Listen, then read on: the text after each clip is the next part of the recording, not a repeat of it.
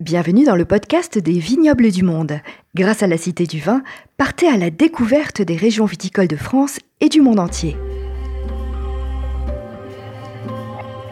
Je vous propose de découvrir un pays situé au cœur des montagnes du Caucase, l'Arménie. C'est une des plus vieilles civilisations viticoles avec des traces de culture de la vigne remontant à plus de 6000 ans.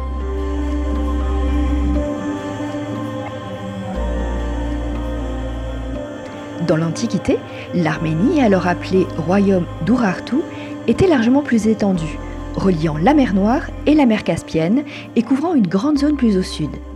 La vigne était une plante indigène, la Vitis vinifera sylvestris, qui est l'ancêtre de la Vitis vinifera, s'était développée dans cette région il y a plus d'un million d'années, comme l'attestent les traces de pépins retrouvées sur plusieurs sites néolithiques dans le Caucase.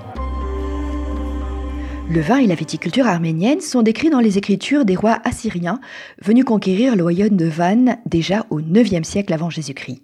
Cette production de vin est également attestée lors des fouilles du site de Karmir-Blour à l'est d'Erevan. Aujourd'hui, les pays transcaucasiens, la Géorgie, l'Arménie et l'Azerbaïdjan, sont considérés comme le berceau du vin. Selon la tradition judéo-chrétienne, Noé, le père de la viticulture, a planté des pieds de vigne sur les contreforts du mont Ararat après que son arche s'y soit échouée. Ce récit est compté dans la Genèse. Or Noé commença par être un bon cultivateur et planta alors trois vignes. C'est ainsi que l'on attribue un statut sacré au mont Massis, qui est la traduction en arménien du mot Ararat. Et c'est encore un symbole extrêmement fort pour les Arméniens, même s'il se trouve aujourd'hui juste de l'autre côté de la frontière, sur les territoires turcs, depuis 1921. Il domine presque toujours l'horizon de la capitale Erevan. En 2007, une découverte majeure va encore attester de cette longue histoire viticole. Des archéologues découvrent une vieille grotte au-dessus du village d'Areni, dans la région de Vayotzor. Tout d'abord, à l'entrée de cette grotte, on a trouvé en 2008 la première chaussure en cuir du monde datant de 5500 ans. En poursuivant l'exploration sous d'énormes blocs de pierre, les archéologues trouvent ensuite les premières preuves d'un chai de vinification, comprenant les restes d'un ancien fouloir, une cuve, des fragments de poterie, ainsi que des restes de pépins de raisin datant de plus de 4100 ans avant Jésus-Christ. C'est véritablement le chai intact le plus ancien jamais découvert à ce jour, avec des jarres quasiment pas ébréchées. On y découvre également des morceaux de phalanges dans les poteries et au fond de la grotte des crânes de jeunes adultes. Ce sont des vestiges de libation, ces rites anciens d'offrande de vin aux dieux destinés à appeler la fertilité et la protection des récoltes. La grotte d'Arénie est un site protégé et fait toujours l'objet de recherches. Si on continue à évoluer dans l'histoire, un point important à noter est qu'en 301 après Jésus-Christ, l'Arménie est devenue la première nation à adopter le christianisme comme religion officielle. Dès lors, le vin fut utilisé non seulement pour les rites religieux, mais également utilisé à des fins médicales. Cependant, il ne faut pas oublier que le climat est particulièrement rude, ce que je préciserai un petit peu plus tard. Ainsi, à la fin du XIXe siècle, la viticulture arménienne reste de taille modeste. En 1913, les vignobles couvraient 9200 hectares et après la Première Guerre mondiale, plus que 5100 hectares. En 1920, les domaines privés furent nationalisés et fusionnés en une large fondation appelée Ararat Wine Trust. Sous la domination soviétique, l'Arménie se voit restreinte à la production de brandy destiné au marché soviétique, tandis que la Moldavie et la Géorgie sont chargées de la production de vin. On retrouve d'ailleurs en alphabet cyrillique le terme traduit de cognac arménien sur des flacons de cette époque dans le musée de Brandy à Erevan. Ainsi, en 1940, le vignoble atteignait 16 300 hectares. Et malgré le déclin lié à la politique contre l'alcool à partir des années 80, on comptait encore 29 000 hectares en 1990. Avec la fin de l'URSS arrive l'indépendance et la libéralisation de l'économie. Ce choc conduit à un arrachage massif des vignes afin de consacrer les terres à la production alimentaire. Après un déclin, la production a commencé à remonter la pente tout doucement, notamment grâce à l'afflux d'investissements dans les vignobles et des techniques plus modernes.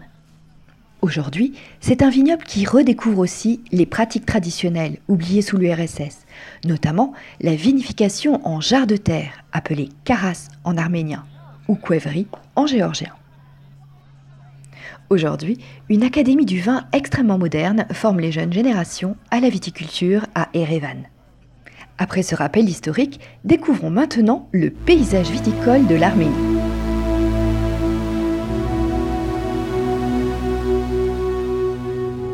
L'Arménie à peu près la taille de la Belgique, mais c'est un pays en altitude et entouré de montagnes. Plus de 90% du pays est situé à une altitude supérieure à 1000 mètres et 75% au-dessus de 1500 mètres. La plaine d'Ararat est dominée par la montagne de 5160 mètres d'altitude et aujourd'hui le point culminant du pays est le volcan éteint du mont Aragat à 4095 mètres d'altitude. Les deux sont parfaitement visibles de la capitale Erevan, qui se trouve déjà à 1000 mètres d'altitude. Cela vous donne rapidement une idée de l'environnement. Les vignes sont principalement plantées sur de vastes plaines ou des plateaux surplombés par ces récifs montagneux. Et bien sûr, l'influence des montagnes va avoir un impact important sur la vigne. Aussi, le climat arménien est continental et souvent extrême. Les hivers sont très rudes, avec des températures pouvant aller jusqu'à moins 40 degrés, et des chutes de neige sont fréquentes en altitude. Ces conditions hivernales obligent les viticulteurs à buter les pieds de vigne, c'est-à-dire qu'il faut les enterrer pour les protéger du gel, et bien sûr, au printemps, les déterrer. Au contraire, les étés sont très chauds, allant parfois jusqu'à 50 degrés dans le sud du pays et l'évaporation est estimée à 1000 mm par an pour des précipitations annuelles de 624 mm en moyenne, ce qui montre bien un déficit d'humidité, ce qui implique aussi l'irrigation de 85% du vignoble. Le pays comptant plusieurs volcans, le sol est majoritairement composé de roches volcaniques et de calcaire. Attachons-nous maintenant au vignoble. L'Arménie comprend quatre principales régions viticoles, mais il n'y a pas encore de système d'appellation officiel. Du nord au sud, on va trouver les régions suivantes. Au nord-ouest d'Erevan, Aragat-Soten. C'est une terre volcanique avec des altitudes élevées. Les étés chauds peuvent se prolonger jusqu'en octobre dans les vallées et les zones près du mont Aragat connaissent des températures plus fraîches tout au long de l'année. On va plutôt y trouver des cépages blancs. Ensuite, la région d'Amavir, qui est localisée dans l'ouest arménien, entre les monts Ararat et Aragats. Elle est considérée comme le cœur de la plaine d'Ararat, et elle est principalement constituée de terres agricoles.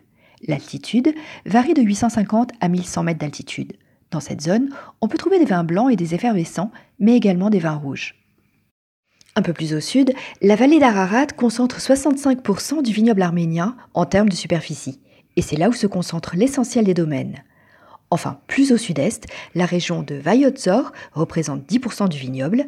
Cette région historique compte les vignobles les plus hauts d'Arménie, à plus de 1650 mètres. C'est là que se situe la vallée d'Arénie, avec la grotte dont nous avons parlé. Et s'y trouve également le village d'Arénie, où se déroule chaque année un festival du vin. Et c'est également le nom du cépage emblématique de la région. Le paysage de Vayotzor est constitué de montagnes, de vallées verdoyantes et de gorges. Il faut savoir que Vayotzor signifie littéralement vallée des malheurs, car la vallée fut dévastée par de nombreux tremblements de terre par le passé. La tradition viticole est très présente dans la culture arménienne. Un grand nombre de familles et de petits vignerons produisent leur vin dans ces amphores en terre cuite appelées caras et le vendent sur les marchés locaux, voire même le long des routes dans la vallée d'Arénie dans des bouteilles de soda. On va aussi trouver traditionnellement bon nombre de vins de fruits avec des pêches, des abricots ou encore de la grenade, qui est le fruit emblème de l'Arménie. On trouve aujourd'hui 17 500 hectares de vignes cultivées. Actuellement, des contraintes d'accession à la propriété et l'absence d'assurance en cas de problème climatique font que les domaines se concentrent sur la vinification, laissant à des exploitations fruitières le soin de s'occuper du raisin. On compte aujourd'hui une quarantaine de domaines de taille variable pour une production annuelle de 44 000 hectolitres.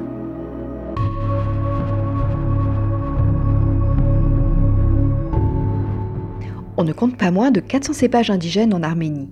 Les cépages rouges principaux sont l'arénie noire, mais aussi par exemple le tozot ou le tigrani, mais on trouve également des cépages caucasiens comme le saperavi et le ratsikeli, et des cépages européens comme le merlot ou le cabernet sauvignon. Le cépage araignée noire est le cépage icône en rouge. Il est issu, on l'a dit, du village du même nom. Il a une peau épaisse, résistant aux maladies, un profil aromatique de cerises amères, de cassis, des notes herbacées, épicées, de poivre noir et de thé noir. La présence de tanins souples permet un bon potentiel de garde. Les vins sont élevés en fût de chêne, souvent local provenant des forêts du Haut-Karabakh. Pour ce qui est des cépages blancs, les plus courants sont le Voskehat et le Kangun par exemple, mais on va également trouver du chenin blanc. Cépage Voskehat est le plus courant. Il a également une peau épaisse qui convient au climat rude. Il produit des vins blancs moyennement corsés avec un profil floral et des arômes de fruits exotiques et de fruits à noyaux. Le cépage Kangun, qui signifie dur en arménien, qui démontre aussi sa résistance au climat. Ce cépage est un cépage à maturité tardive, il donne des vins très frais avec une acidité marquée. Il est intéressant de noter que les vignes sont encore plantées en francs de pied et que seulement 10% des vignes sont greffées. On peut ainsi trouver des vignes d'Arénie, vieilles de 120 ans, et de Voskehat de plus de 150 ans, et qui donnent encore des fruits. Pourtant, le phylloxéra, que l'on a longtemps pensé absent, se révèle bien présent, et c'est un sujet de vigilance actuelle dans certaines régions. Au cœur d'une histoire tumultueuse, encore de nos jours, ce pays extrêmement accueillant et ses vignobles historiques méritent véritablement d'être découverts. Je vous invite également à vous plonger dans les origines du vin dans la Grande Galerie des Civilisations à la Cité du Vin.